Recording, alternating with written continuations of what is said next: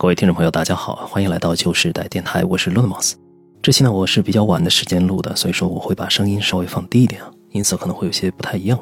那这期呢，可能是之前的旧时代电台里的那种类似于常规节目吧，就是我们先聊一些新闻，然后说一个专题。最近呢，当然最大的新闻那就是任天堂六月二十一日的最新的直面会。这个直面会啊，我其实本来是不想看的，说实话。那么我之前也跟大家说过，就是为什么我们应该呃少看发布会。我也确实是这么做的，而且做了很长时间。但是，我后来想了想，我还是有个特殊的身份，那就是我是个 UP 主。我很多时候呢，我不看还不行，对吧？我总得知道现在的一些最新的情况，才有一些东西可以跟大家来讲吧。但是我仍然推荐大家，如果你是一位普通玩家的话，呃，就尤其啊，你比如说你不太需要在你的什么 QQ 群里啊，或者是什么小的团体之中做一个那种 KOL 或者是什么秦强的那个人设。那么我觉得发布会这个东西还是尽量不看，就是能不看就别看。呃，那么你需要看的是什么呢？就是后面的媒体整理的一些图文的报道吧。呃，就告诉你发布会发布了什么东西，然后看看图，呃，基本就可以了。就为什么呢？因为我之前也谈过，就是发布会里那个厂商放的那些片啊，就很多时候真的是越来越不节制了。就他会往片里放任何可能会剧透的东西，就他会把最精彩的那些部分。都给你放到那些 trailer 之中，尤其是如果有那种特别长的演示啊，他会把可能一段最精彩的战斗啊、最精彩的那个剧情，就给你放在这个呃演示之中，因为他们市场部门就不需要考虑游戏卖出去以后玩家是不是被剧透了多少东西，对吧？他们只要只需要把最好的东西展示出来，然后把东西卖出去。就是尤其啊是一些以播片为主的游戏吧，就是他们就就很多戏剧冲突啊，很多人物啊就。基本很多在这个 trailer 之中就全展现出来，甚至还搞得非常的浅显易懂啊！你你有时候你就还不如还不如像岛哥哥一样给你搞一点有一点晦涩的那种片，就自己把自己剧透给别人，从而获得关注度的这种感觉呢。很多时候在我在之前的看的一些发布会的片里面就有这种感觉，所以说我会觉得玩家如果愿意保护自己的一种出现的体验，那么反正有些游戏啊你是嗯，比如说看了大家的反馈之后决定要玩的，比如说媒体评分啊、用户评分啊等等。有些游戏呢，你可能就之前是他们的忠实粉丝啊，就你不管怎么着，你肯定是必须要买的，必须要看的。那么你也许可以避免一下一些视频的信息，就是你你想知道的一些情报，可以从图文之中知道一些，比如说它的系统大概什么样子啊之类的。但是视频真的展示的东西，呃，越来越多。呃，总体上我觉得少看发布会，可能是能够避免所谓电子异地的这么一个有效的药方，大家可以试一下。那当然，题外话咱们就不说太多了。这个任天堂发布会上呢，我只说几个我觉得有一点感兴趣的来说一说吧。那其实我最感兴趣的是马里奥 RPG，这游戏居然重置了，这个是我确实没有想到。因为，呃，这个游戏重置可以说很呃是略微有一点难度的，因为毕竟啊，现在这个游戏之前是由 Square 做的啊，那么呃有那么一点点不是亲生的感觉。嗯，但是毕竟它是一个马里奥嘛，所以说。能够拿到这个资源得到重置的机会啊，我觉得还是非常好的。马里奥 RPG 这个游戏本身是非常推荐的，我个人也是很喜欢的。但是怎么说呢？就它的 SFC 画面，对我来说还是有那么一点，因为在 SFC 这个时代啊，这个机器上一些利用了 3D 预渲染技术做的画面，我都不是特别喜欢。比如说大金刚啊，其实大金刚还好，因为没记错的话，就是呃，它很多的比较精美的绘制啊，还是 2D 的。呃，但比较典型的可能就是马里奥 RPG 啊，这种呃，毕竟你是在 SFC 这么一个只有二百二十四 P 的分辨率上用预渲染的东西，呃，它不像在 PC 上，比如说我们八百乘六百的这种非常精细的分辨率啊，你用那种非常精细的预渲染的图贴上去，非常的精美的感觉。但是你在主机上这个低分辨率的主机上用预渲染呢，略微有一些视觉上啊，呃，略微让我有一些感觉没那么精致吧。但是我呢，肯定还是更喜欢，比如说像。呃，耀西岛啊，像 Chrono Trigger 啊这种，呃，纯二 D 的游戏吧。那么它进行了重置呢，那当然就把这个视觉的问题就给规避掉了。所以说，我觉得它肯定是我会用它拿来回顾的一个契机。那么 S SFC 原版没记错的话，也是在不久之前，应该是被汉化了。所以说，如果你希望就现在去回顾一下，可以说现在也是个很好的机会，可以利用一下这个汉化。之后呢，我看到一个呃热血热血系列啊，非常有意思。只不过它以另外一个面貌出现，就是一个披着一个赛马娘的皮。那怎么看就感觉这游戏的游戏性可能 还是要比，甚至可能会比原版的这个赛马娘要强一些。毕竟，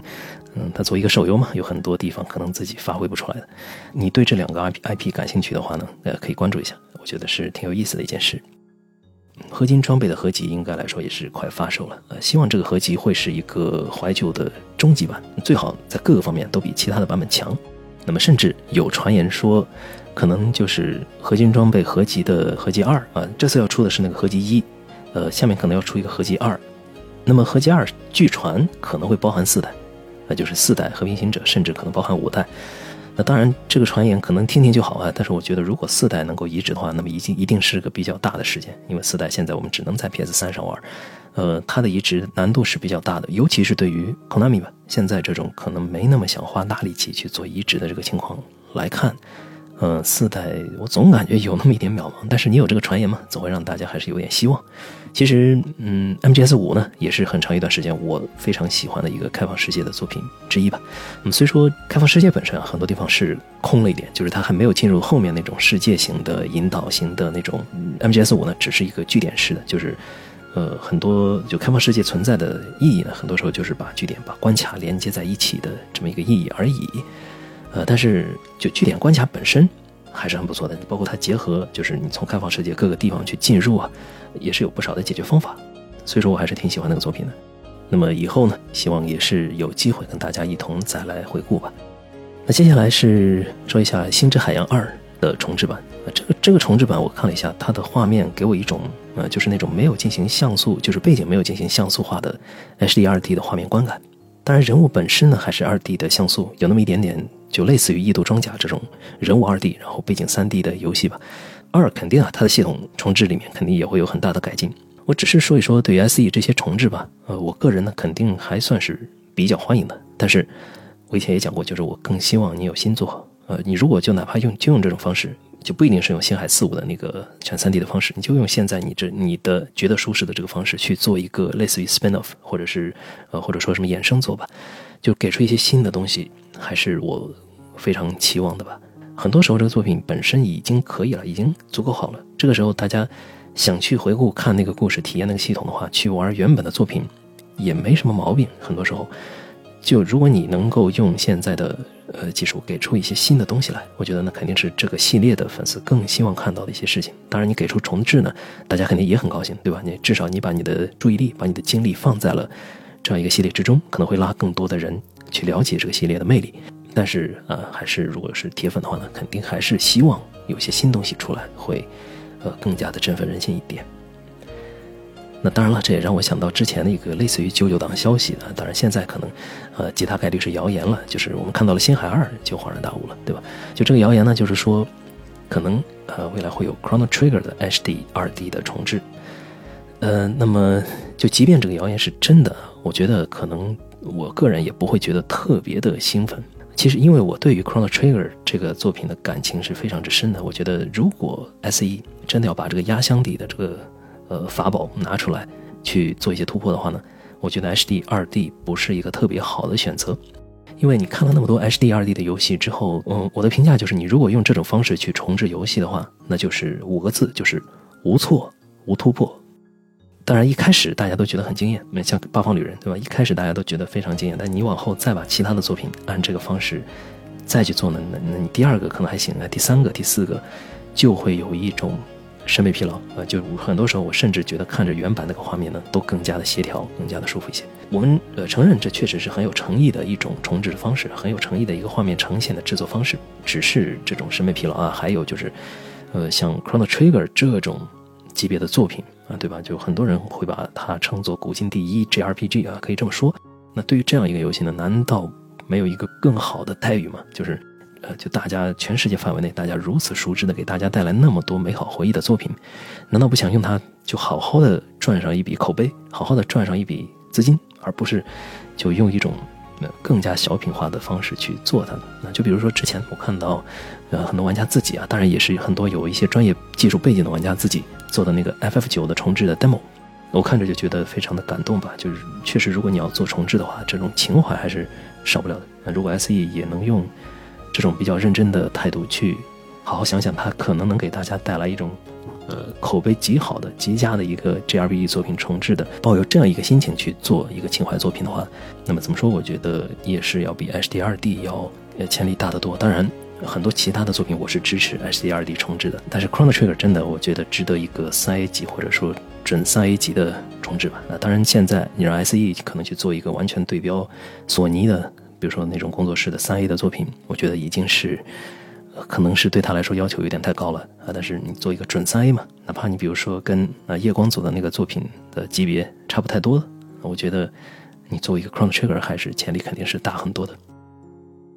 那当然，压轴的二 D 码呢，这个我是没什么好说的，就是当然是又一座典型的任天堂教你做关卡系列。因为我的每一座的二 D 码都没有什么仔细研究啊，基本都是呃通关的水平，所以说也就不评价什么了。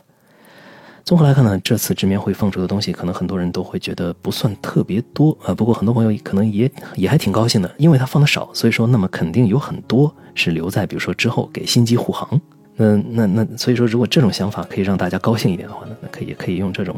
方式去思考吧。那么，不知大家对老任的新机有什么期待没有？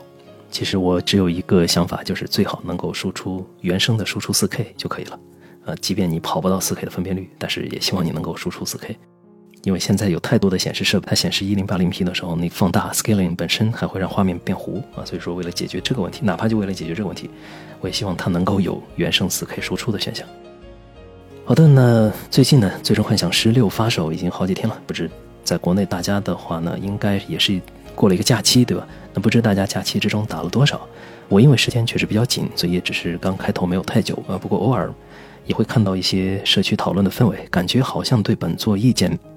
好像还挺多的。那么，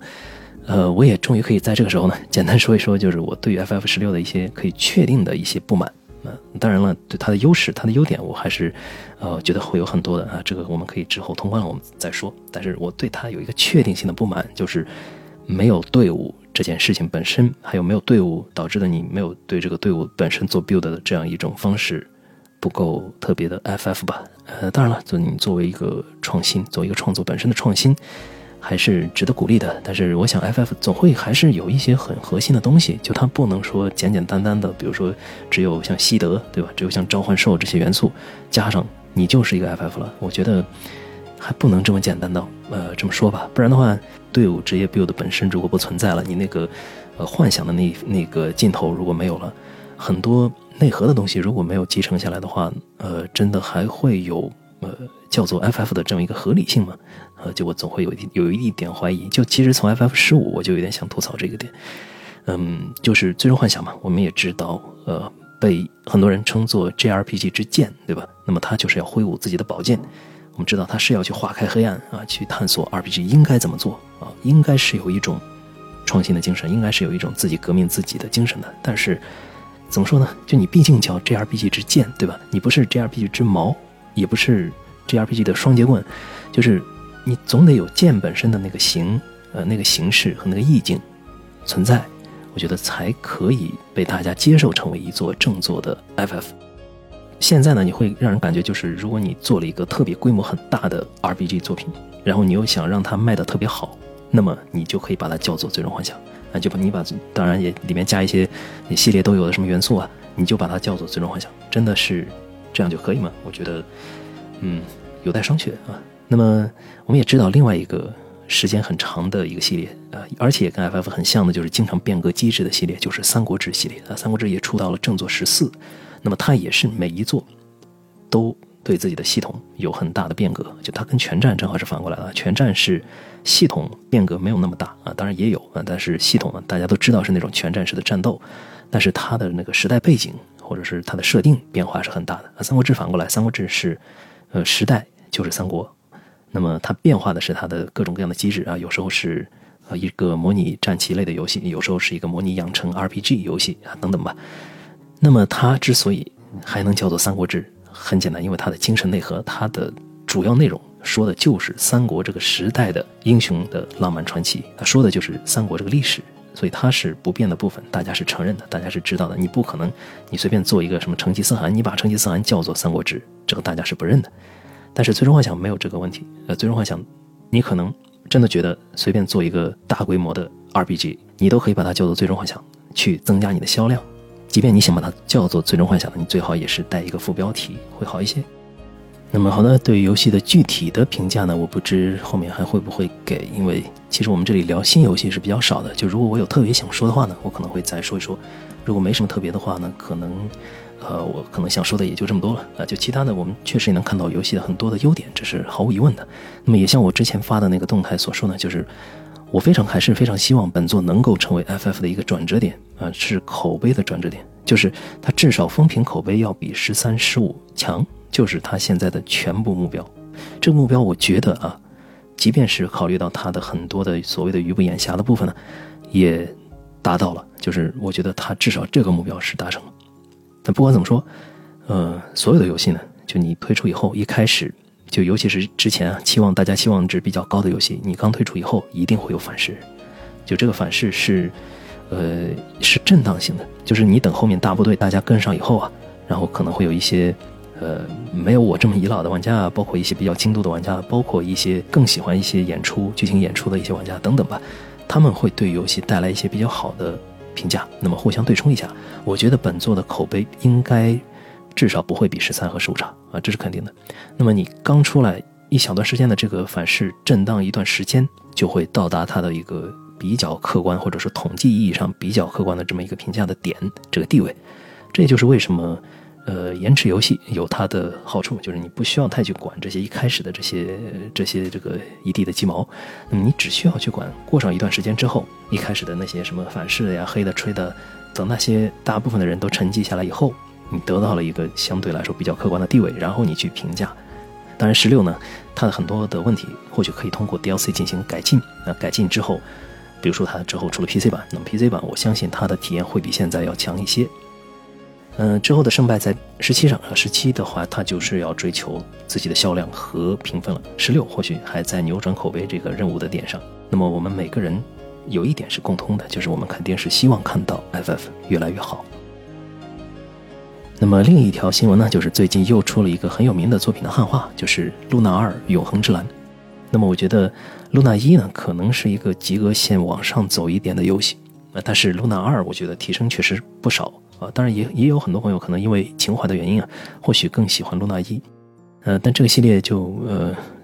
就优点的话，我我个人觉得，可能我个人觉得，可能优点还真的就在于它的画面和它的这个，当然它的动画演出这些东西。那么，嗯，一代算是有个 debuff，就是老被人提说那个感动了一百万人的 RPG，对吧？那这个，呃，说真的，可能呃是感动不了一百万人。那当然，那么也许它能够打动你啊，这也是非常正常的。那在玩《Luna 二》之前，你可以考虑把，比如说 PSP 的复刻的一，可以先打一遍。那么我觉得，如果你非常认真的想去玩《Luna》这个系列的话呢，《Luna 一》还是得玩啊，不然的话，《Luna 二》里面有，嗯，可以说不少的东西吧，就你会失去那种感慨万千的那种感觉。呃，很多时候你别小看这一点感觉，就这种感觉会让你把这个游戏的评价拉一个档次。那就比如说大家都很喜欢的《海之剑歌》里面的，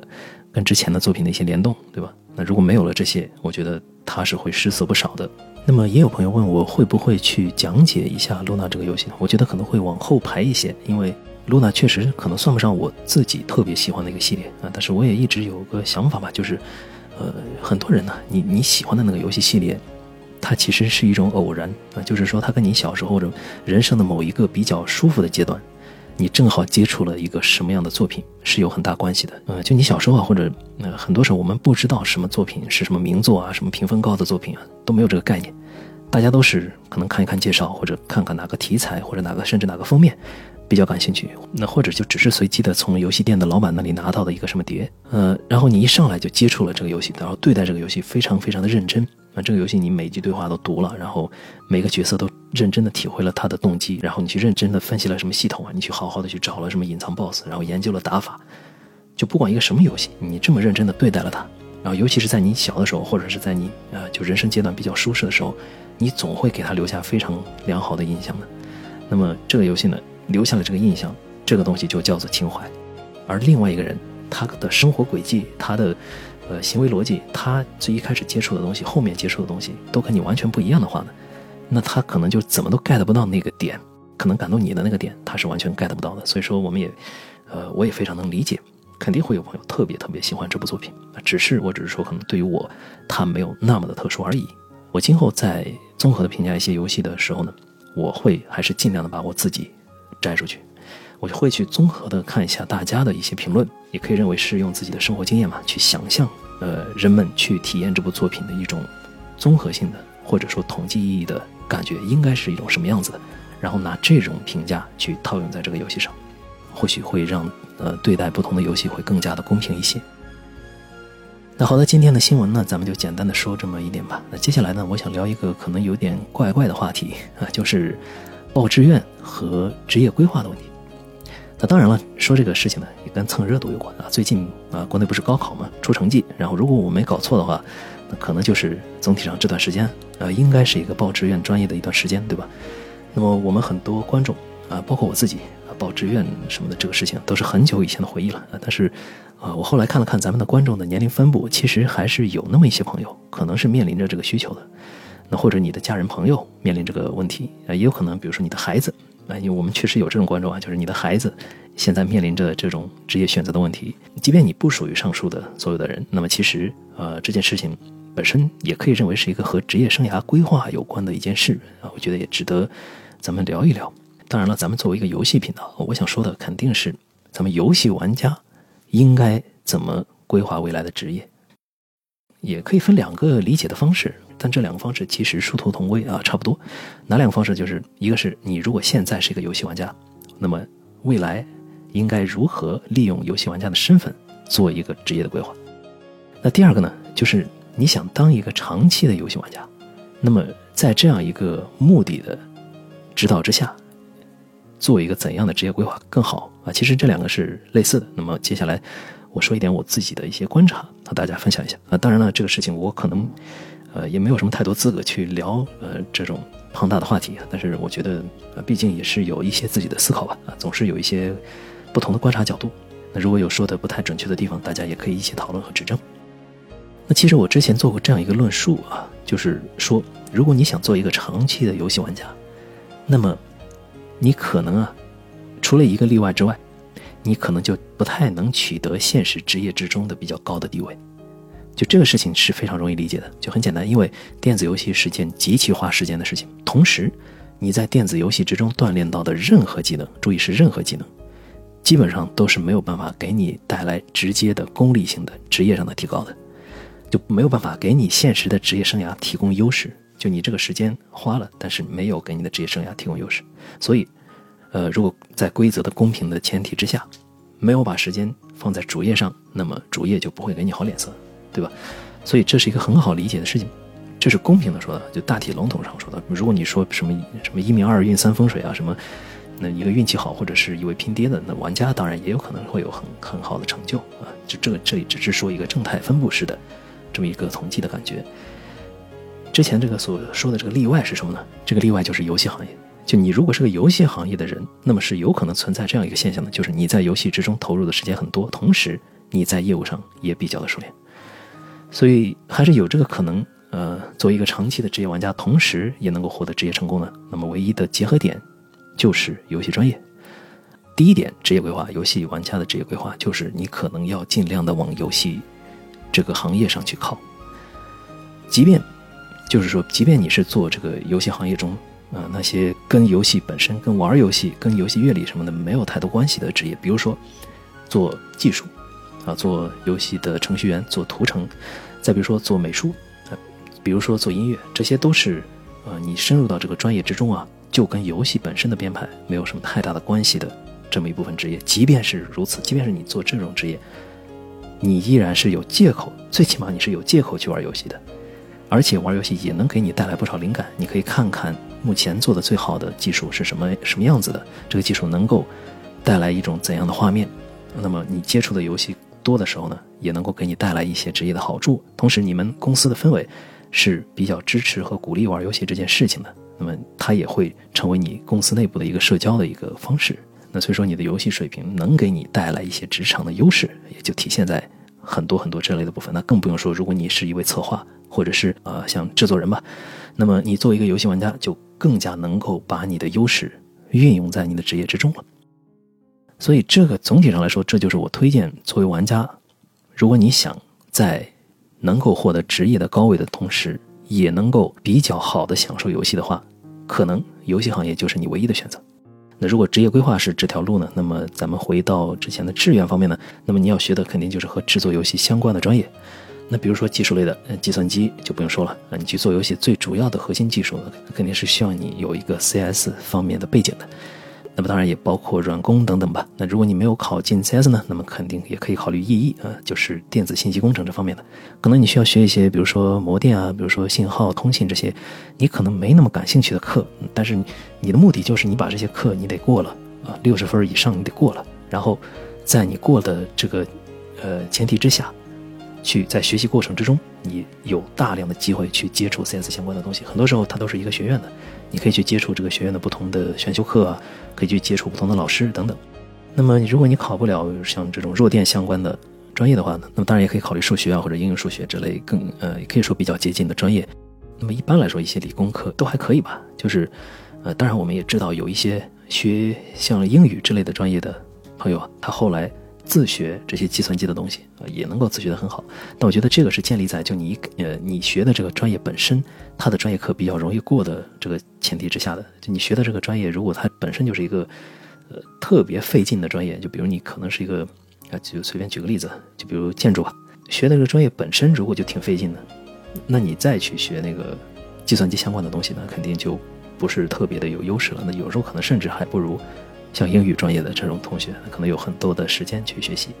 那不管怎么说吧，就如果你呃你只是美术啊或者音乐啊各种相关的，你肯定都有很多呃跟它相关的专业可以选择。如果你未来真的是想走这条路的话，就去看游戏相关的专业需要什么样的人才，然后你去选择这方面的志愿。可能有些朋友也会有些幻灭感，就觉得自己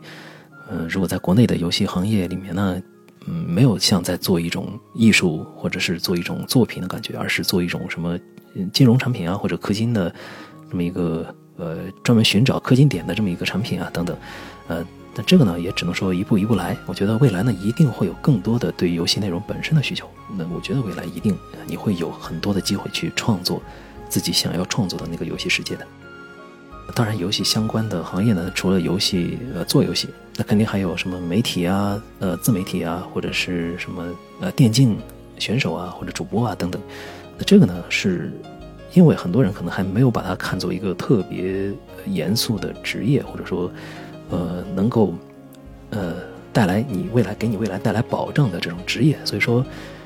除非你有确定的机会，或者你有极其想做的这个行业之中的这个念头呢，我觉得可能还是考虑进入一个，就是在未来规划职业的前途会更加明朗的这种做游戏的行业，嗯，可能会更好一些。那么好的，这是第一个方向，就是游戏行业这部分说完了。那么这一部分呢，其实也是以前咱们就已经提到过的，这里呢只是进行了一些扩展。那么现在想补充另外两条路，可能也是比较适合游戏玩家的职业规划。但是这两条的难度啊，我觉得相比于你去游戏行业，那么先来说这第二条，第二条就是呃，大家一听就知道，就是铁饭碗。那这个最典型的当然就可能是公务员、国企啊、教师啊等等，可能也包括某些就是比较大的、不是很卷的某些外企的大厂。那当然我也知道，咱们有大量的公务员朋友啊，公务员朋友，尤其基层基层的公务员朋友是非常非常繁忙的，这个我也是知道的。但是这里呢，只是不是说上下限的，这里是说一个，你确实是相对来说比较有保障的，就是相对来说跟其他的很多职业相比而言，虽然说可能非常繁忙，但是你的可能休息时间、呃工作时间、休息时间、休日等等吧，能够确保的概率也是要大一些的。而且未来的职业，呃总体上来说，大家都叫铁饭碗嘛，那肯定保障性，然后包括你的心态也是会好一些的。毕竟大家都把这个。很多这种职业叫做上岸，那既然都叫上岸了，肯定比在水底下扑腾的人还是要舒服一些的。那我之所以有这个感慨呢，也是因为据我所了解的，就是或者我比较熟悉的一些网上的，包括 UP 主朋友啊，包括是比较活跃的论坛玩家等等吧。很多人你去问他们的职业呢，除了我们前面提到的游戏行业的员工之外，很多人都跟这种类型的事情沾点边啊，有的可能是教师，有的可能是呃公务员、国企员工等等。呃，有的可能是一些大厂的养老的部门呢，都跟他们沾点边嘛，所以说他们才能够有时间，尤其重要的是有心情去钻研这些事情啊，这些游戏相关的事情。所以说你反推过来也知道，你去选择这些职业，可能也会更有可能成为他们这样的人，就是会有时间、有精力去钻研游戏的人。那么这条呢，我们也就不多说了，可能是比较好的选择。当然，这个选择没有那么简单，但是这个选择三可能就更加的困难。这选择三是什么呢？可能我说了，很多朋友可能会笑啊。啊，咱们为了一个完备性嘛，就把这第三个加上。第三个选择就是使劲挣钱，然后退休。对的，就是一言以蔽之，就是财务自由。那真的有不少玩家是这样的，就我在网上看到有些玩家，你去你去看吧，就他是自己年轻的时候拼命的努力呃积攒，努力积累，那攒下来一笔资金嘛，然后一定的岁数，比如说四十五岁吧，那觉得攒够了，然后把职业的部分弱化掉。停掉的可能很少，就你真的就完全停掉的，啥也不干的也很少，就是把它弱化掉。就你到那个时候，你会有很多的自己的时间，这部分的时间就去主攻自己的兴趣。很多人的兴趣呢，可能就在玩游戏这个事情上了。呃，这你去看那些很多收藏老游戏的群呢，还有什么，比如说那种看起来比较豪的玩家，呃，你去你去问他一下，很多人都是这个生活状态，就是之前他可能也不是做游戏的，或者也不是我们之前谈到的第二类，那么他就是做了自己的。比较功利化的一些事情嘛，那么攒下了一些资产，然后发展自己的爱好。呃，怎么说呢，就很现实，但是也还真是有那么一部分人是这么选的。那甚至退一步说，就如果你要求没那么严格，你甚至可以选择，比如说躺平的方式啊，这也是一种选择，但是肯定不是我所推荐的一种选择。就是我觉得你还是要在一个你真的觉得自己能够无忧的状态，再去做这个抉择会好一些。因为如果你不是那种无忧的状态的话，游戏。它是没有办法给你带来真正乐趣的，不知大家明白吧？就是如果你是有一种焦虑的心态的话呢，那么游戏它的魅力本身是会大打折扣的。所以说还是要呃量力而行吧。就我也在论坛上看到一个帖子，也是一位朋友说，他把这个事情叫做四十而歇啊，歇就是呃本来不是说三十而立，四十而不惑嘛。那这这位朋友呢，就是他也是觉得之前的职业呃职业生涯做的比较成功吧，那做了一些正确的抉择。赚到了一些钱之后，选择休息，然后休息之后就可以把自己的时间用在游戏之上。那所以说，你看到一些这样的例子呢，当然也也是少数啊，也都是少数。这个第三个是非常困难的，我们只是把这个作为一种完备性的补充放在这里。就你可能会觉得，也许在二十几岁或者十几岁的时候，你对自己的职业生涯进行规划的时候，或许可以考虑把游戏暂时的封存一下，然后就拼命啊，就努力，目的。就为了以后能把游戏这个爱好再捡起来啊，再捡起来，可能会比绝大多数人都有更好的心境去体验你想体验的那些东西。怎么说？确实啊，很难啊，但是也确实是一个思路。先什么都别想，功利，功利再功利，然后再考虑其他的。所以呢，就简单看一下这所谓的三条路吧。就第一条是我个人最推荐的，就你作为游戏玩家，你想尽量的延长游戏玩家的生命，你未来应该考虑进入游戏行业。那么第二条路呢是非常困难的，但是也是很多人目前在做的，就是铁饭碗啊这条路，能够保证你的休息，保证你能够在八小时之外维持一个自己的爱好。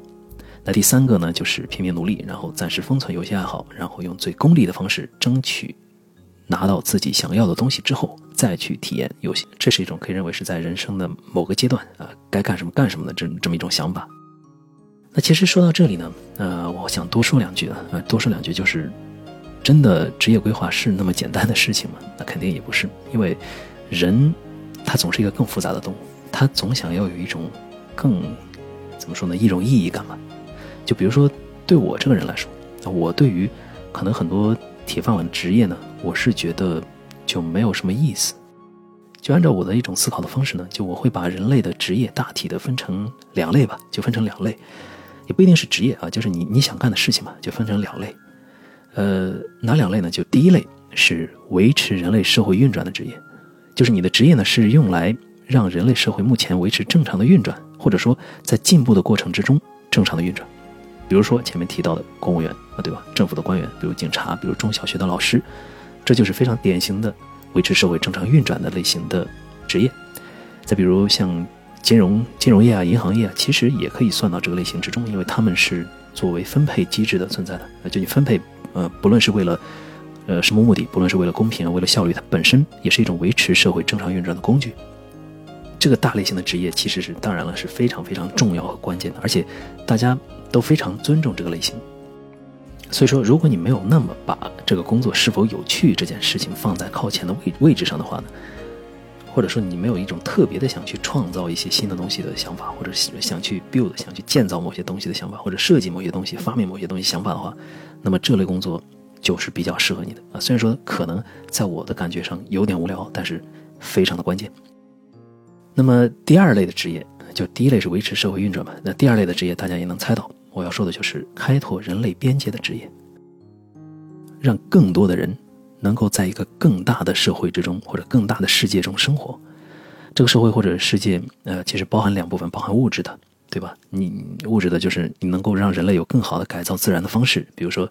蒸汽机的发明啊，内燃机的发明啊，计算机和网络的发明等等吧。那他们所做的无疑是让人类生活在了一个更大的世界之中。他们有的可能能够改造自然啊，有的可能能够改造信息的传递方式，有的就他们无一例外的都是增加了人类的生活的世界的维度广度。当然了，除了物质，还有精神，对吧？一个人类社会呢，也可以在精神世界之中得到拓展。比如说，世界上原本没有像蒙娜丽莎之类的杰作啊，然后达芬奇把它创作了出来，那么人的精神世界得到了一定的丰富啊。再比如说，前面提到的呃很多游戏杰作的开发者。其实也可以算在其中。那你丰富了人类的精神世界。那再比如说，有些职业是二者兼有的，比如医生，对吧？你同时在负担着社会运转的功能啊，也就是负担着患者给患者治病的这样的功能，同时你也在去想办法攻克那些疑难杂症。最起码你有这种肩负攻克疑难杂症的这种呃使命感吧。那所以大抵啊，大抵就可以把这种类型的工作分成两类吧，就是科学和艺术。当然，二者是都是比较广义的。比如说，科学其实也可以把数学包含在内啊，也可以把一些比较前沿的工程学包含在内。那艺术呢，也是可以是会包罗万象吧，把大量的能够让人类精神世界产生共鸣的作品都可以算在其中。那所以说，不论你是在科学方面，呃，在技术方面，然后去增加人类改造自然能力，或者你是一位艺术家，呃，拓展人类的审美边界，拓展思想边界，等等吧。呃，我觉得都属于这第二类，所以以我个人的私心而讲，我会希望有很多人会觉得这第二种职业有意思，或者会去倾向于选择第二种职业。但是呢，其实这类职业往往来说，它没有那么特别功利的一种能够给你提高待遇的方式。很多时候，呃，你你干的事情看起来高大上啊，但是你找工作的难度。啊，或者说你待遇呢，很多时候其实是不如前面那一类的啊，不如那个维持人类社会运转，并且维持社会呃正常进步的那部分人呢。话说回来，就你作为一个职业啊，作为一个职业，一般来说这种类型的职业真的很有趣，很有意思。就我们知道，可能哲学中会把人类在就面对社会、面对自然时候遇到的东西分成两类吧，就是一类是问题啊，一类是难题。就什么是问题呢？问题一般是有答案的，你要解决一个问题的目标就是找到一个标准的答案，去把这个问题解决。但是难题很多时候是没有答案，那也可能答案会有很多，你要从中找到尽可能的最优。你你愿意你平时的生活之中去不断的解决问题，还是你愿意你平时的工作生活中去解决难题？我觉得是这两类工作的一个相对来说比较本质的一个区别。而解决难题这件事，嗯，它会给人带来更强的意义感，带来更强的成就感，而且它是有可能给人类社会带来一些印记，或者说冲击的。那所以说扯太远了，那我们回到最开始吧。就如果你作为一个游戏玩家，也许你不太会去思考，就比如说必须要把游戏玩家这个身份带入到自己未来的话呢，那么也许你可以用我刚才介绍的这两种角度去思考问题吧。就是，呃，我认为往往后者都会更加有趣一点。那么你可以考虑一下，你想选择的那个职业是这其中的哪一类？那虽然前面可能介绍了很多种。关于未来的什么职业规划啊，或者是报志愿的思考方式，但是我还是要强调，还是要强调的就是，职业是没有优劣之分的，没有高低贵贱之分的。所以说，我们应该对于每一种职业都抱有足够的尊重。那当然，我也是觉得你能够问心无愧的选择自己内心最渴望的那条道路就足够了。所以这次的讨论主要也就是围绕着，比如一般性而言，游戏玩家或许可以怎么考虑自己去选择职业规划。那么好的，这期的旧时代电台就到这里结束，感谢大家的收听，也是非常抱歉，我现在的声音只能压的低一点，可能音色会有一些问题。那么咱们下期呢，可能会给大家讲一个文字游戏，具体是什么，咱们先卖个关子。我是 Lunamus，咱们下期再见。